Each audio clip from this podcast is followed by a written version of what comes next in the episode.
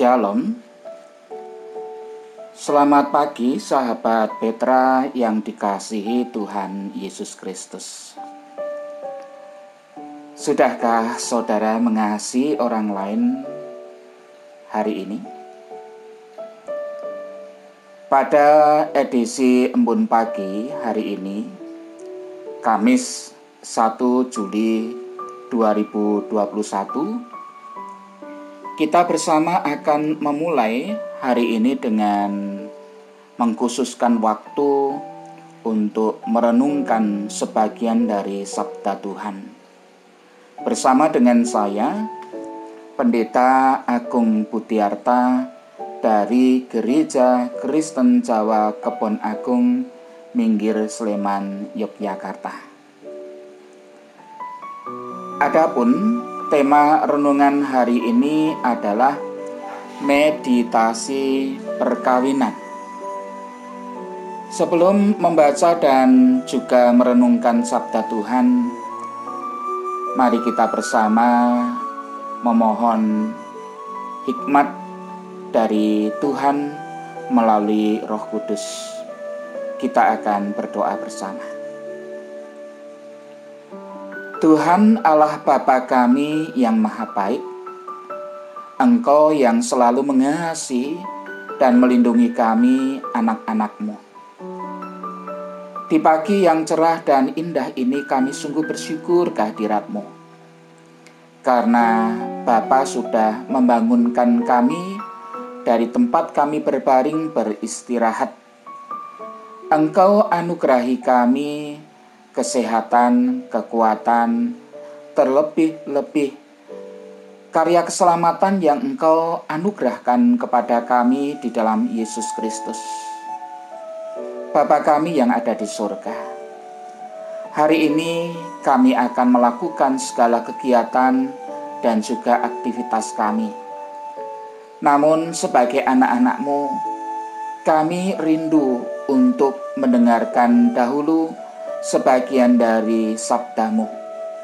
Sebagai penuntun, pengingat di dalam kehidupan keluarga kami, secara khusus demikian di dalam kami menghayati kehidupan perkawinan kami.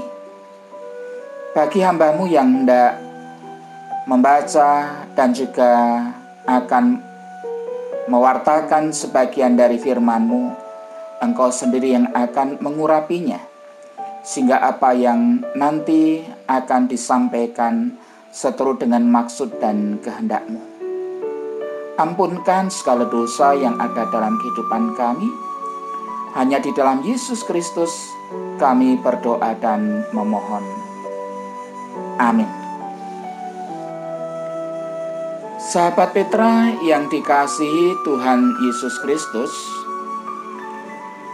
Mari kita bersama mendengar sabda Tuhan dari kitab Efesus pasal yang kelima ayat yang ke-22 dan ayat yang ke-25 yang demikian firmannya.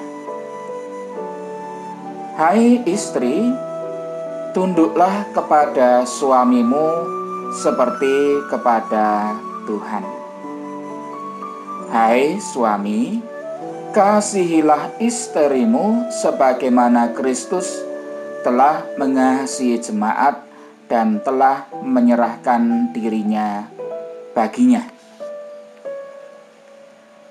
Sahabat Petra yang dikasih dan mengasihi Tuhan Yesus Kristus, kita tentu sering kali mendengar kata meditasi. Bahkan saya juga percaya bahwa sahabat-sahabat Petra yang dikasih Tuhan sering melakukan meditasi.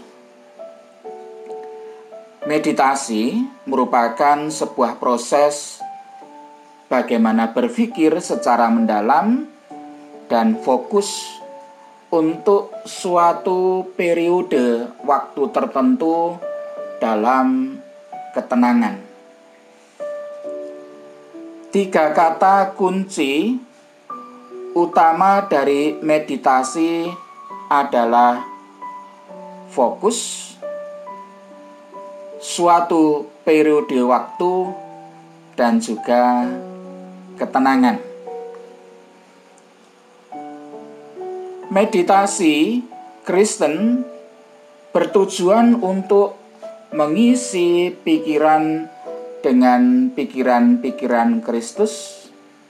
Meditasi Kristen harus sepenuhnya sadar dan juga bersinergi dengan pekerjaan Roh Kudus.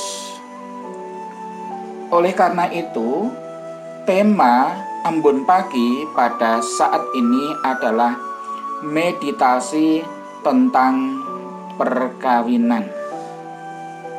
Sahabat Petra yang dikasih dan mengasihi Tuhan, membangun hubungan antara suami istri dalam suatu ikatan perkawinan terkesan mudah namun sulit untuk menjalaninya atau melakoninya. Siapa pun di antara kita, saya dan saudara-saudara yang sudah menikah, pasti mengerti apa yang saya maksud di atas. Ketika orang disatukan dalam perkawinan, artinya orang menyatukan berbagai perbedaan antara suami istri dalam satu wadah, yakni lembaga perkawinan, sehingga tetap langgeng hingga maut memisahkan adalah tantangan yang sulit dihadapi di dalam kehidupan perkawinan. Di sana diperlukan kesabaran, kesungguhan, cinta kasih, dan pengertian untuk mampu menjadi pasangan yang baik antar keduanya.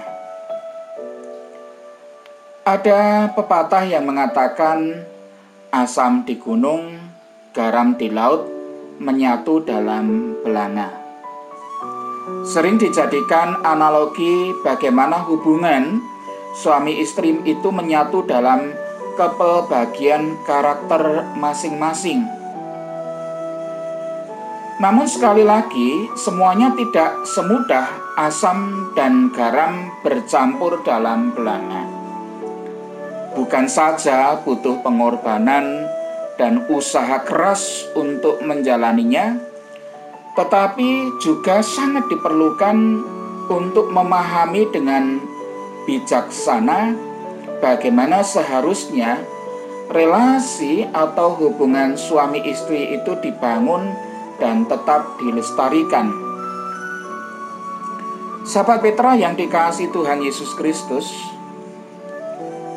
Paulus dalam suratnya kepada jemaat di Efesus menguraikan dengan sangat rinci bagaimana seharusnya posisi dan relasi antara suami istri itu harus dimengerti dalam kehidupan perkawinan.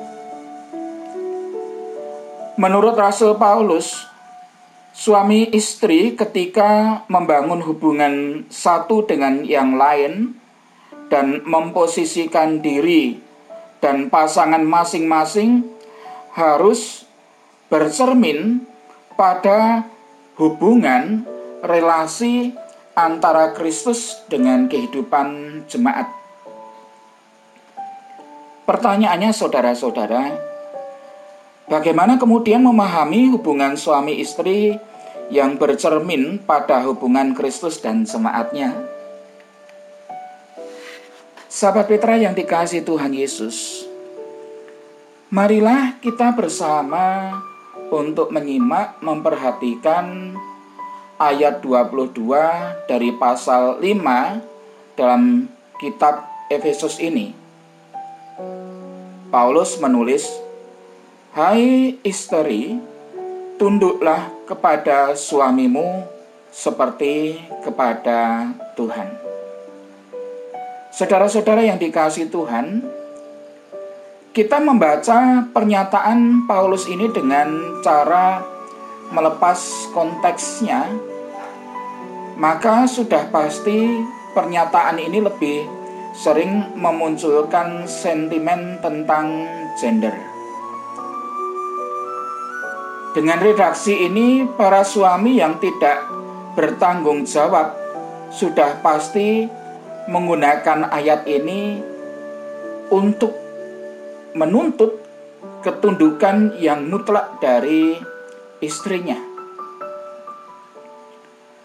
Ayat 22 ini mestinya harus dibaca dalam terang pemahaman ayat sebelumnya.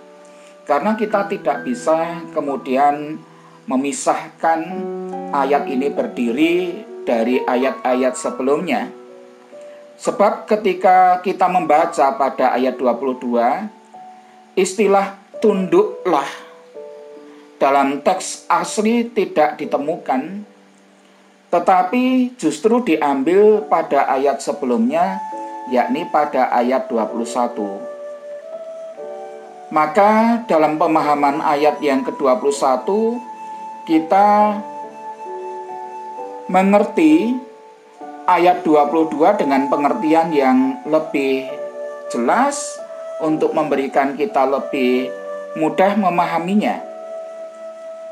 Setiap orang yang telah diselamatkan dan menjadi kesatuan dengan Kristus itu haruslah saling merendahkan diri satu dengan yang lain sebagai wujud takut akan Kristus atau ketaatan kepada Kristus. Hal ini pun berlaku bagi seorang istri kepada suaminya.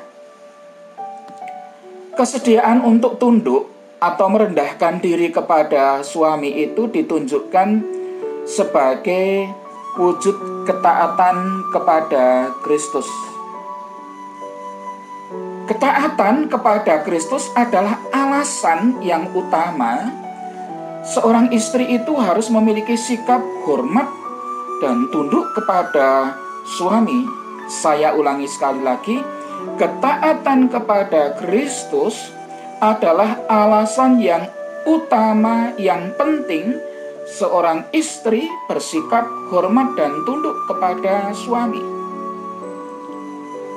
Itulah pemahaman yang tepat dari ayat yang ke-22 dalam kesatuan makna dengan ayat yang ke-21 tadi. Sehingga dari hal ini mestinya kemudian kita bisa melihat bahwa sentimen gender itu dapat dihindari. Pengertian dari ayat 22 di atas sekaligus memaknai secara benar arti tentang kalimat seperti kepada Tuhan. Saya ulangi, seperti kepada Tuhan. Hal ini tidak dimaksudkan bahwa seorang istri dituntut untuk tunduk kepada suami karena suami adalah Tuhan. Bukan seperti ini saudara-saudara maksudnya. Tidak juga kemudian memberi kesan bahwa suami itu adalah Tuhan kecil dalam rumah tangga.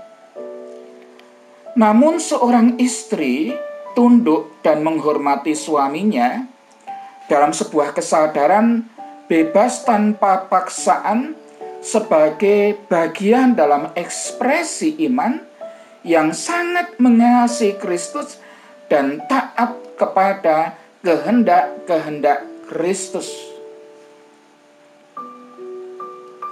Sahabat Petra yang dikasih dan mengasihi Tuhan.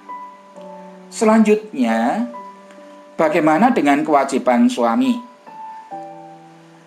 Paulus menyatakan di dalam ayat yang ke-25 sebagai berikut.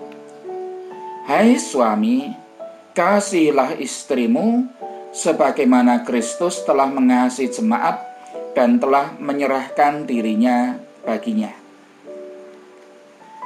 Saudara-saudara, ketika kita membaca dari firman Tuhan ini, muncul kesan dari firman Tuhan ini jika dihubungkan dengan tugas suami dan istri itu rasanya kemudian tidak seimbang.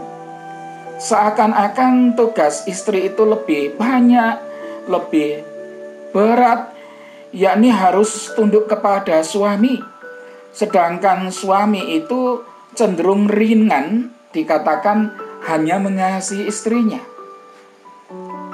Mari kita lihat dengan baik dengan seksama, apakah demikian?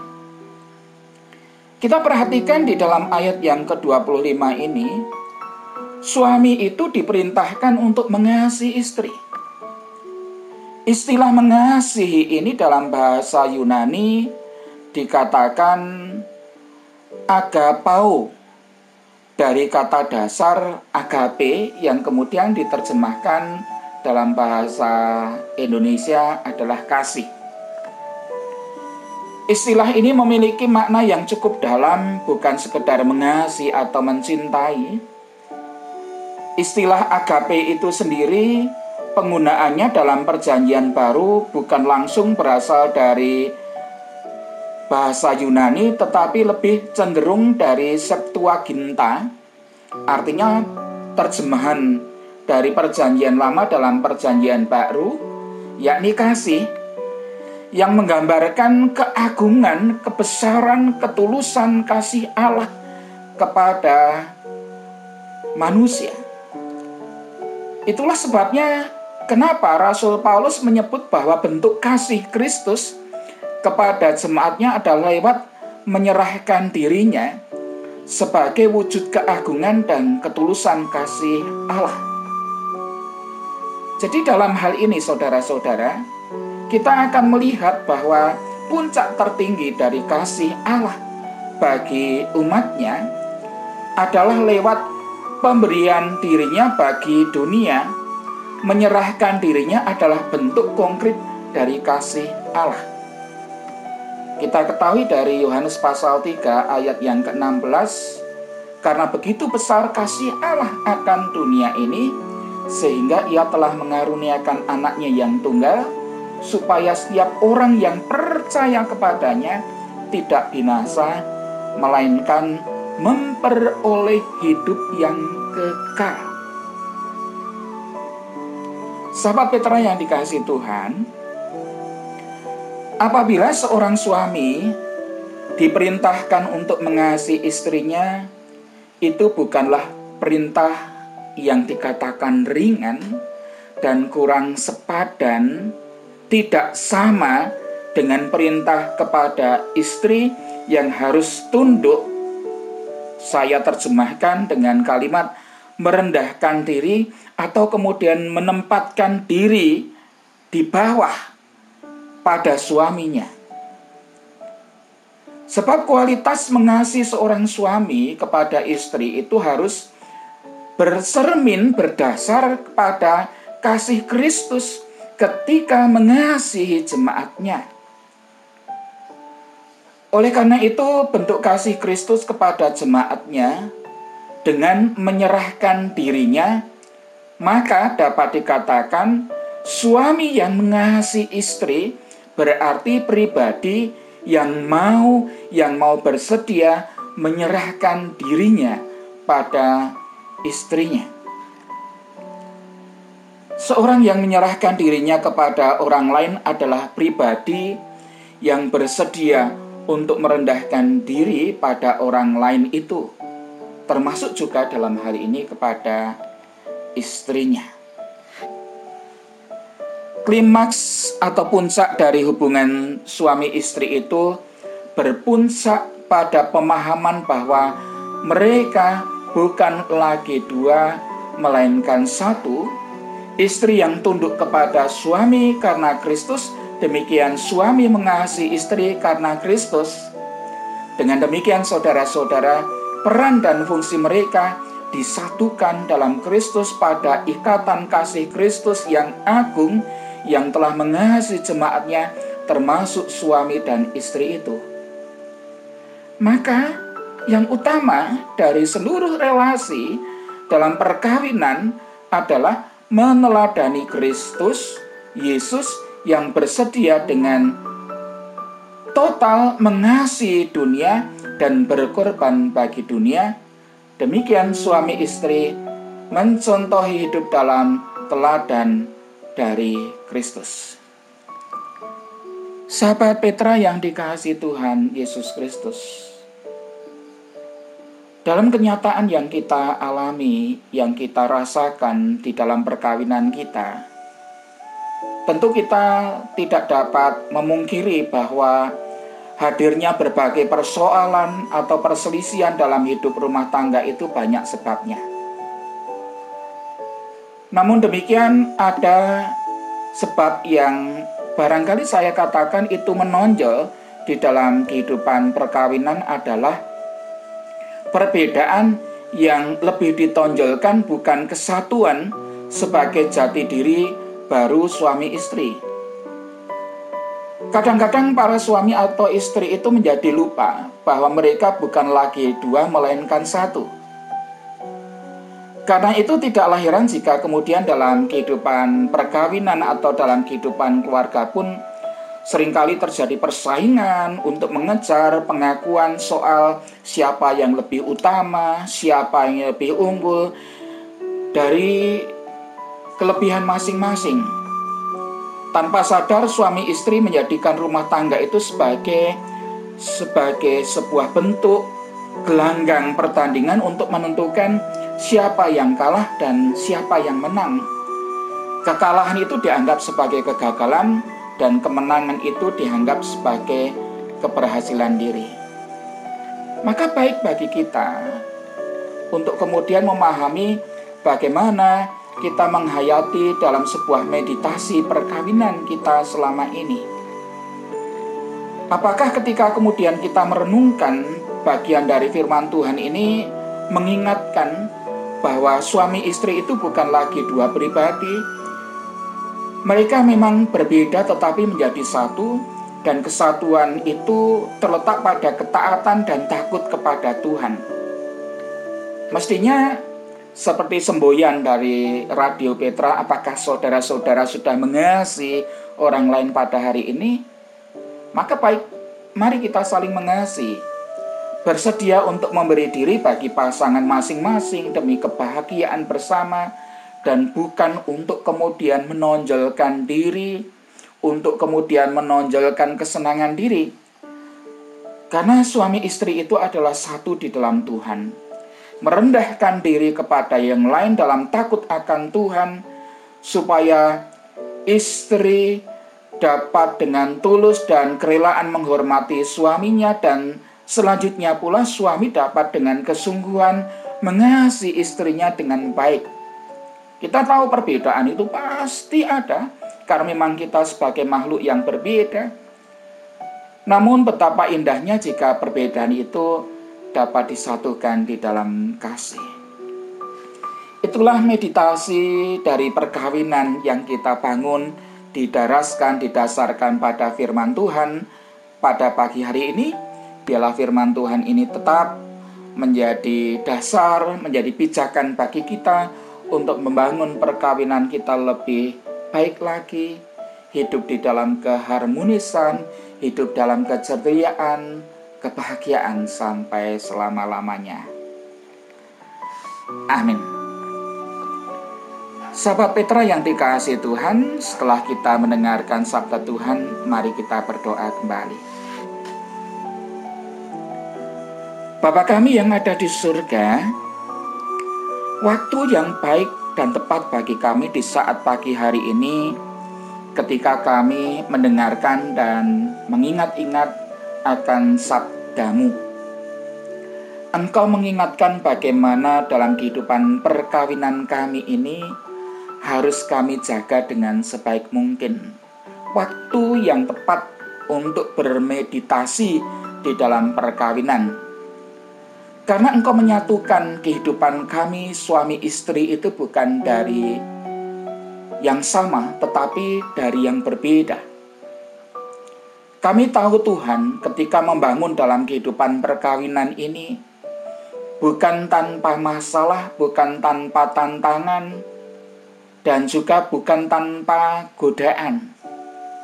Ada kalanya kami sering kali mengalami tantangan, godaan di dalam kehidupan perkawinan.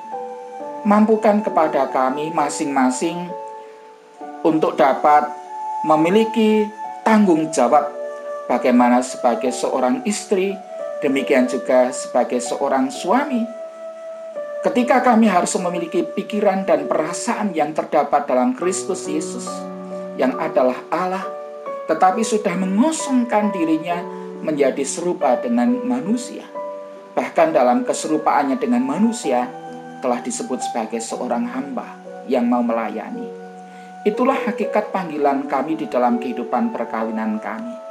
Terima kasih Papa, sekalipun kami diperhadapkan dalam berbagai tantangan, cobaan, godaan, tetapi kami selalu dilindungi oleh Tuhan, diingatkan panggilan kami di dalam perkawinan ini. Berkatilah untuk keluarga-keluarga sahabat Petra di mana pun berada, sehingga mereka pun dapat mengingat dengan baik apa yang menjadi maksud dan kehendak Tuhan melalui firman-Mu. Kami mohon berkat-Mu untuk hari ini, biarlah langkah perjalanan kami ini dituntun oleh Bapa sendiri di dalam Yesus Kristus, sehingga di dalam persiaran iman kami ini, kami memperoleh berkat dan sukacita. Ampunkan segala dosa yang ada dalam kehidupan kami. Di dalam Yesus Kristus, kami berdoa dan mengucap syukur. Amin. Demikian sahabat Petra yang diberkati oleh Tuhan Yesus Kristus. Embun pagi pada hari ini Kamis 1 Juli 2021. Kiranya sabda Tuhan memberikan hikmat, kekuatan, dan penghiburan bagi kita untuk dapat melalui hari ini dengan baik. Saya Pendeta Agung Putiarta dari Gereja Kristen Jawa Kebon Agung mohon diri, mohon pamit, dan mohon maaf bila ada kata-kata yang kurang berkenan.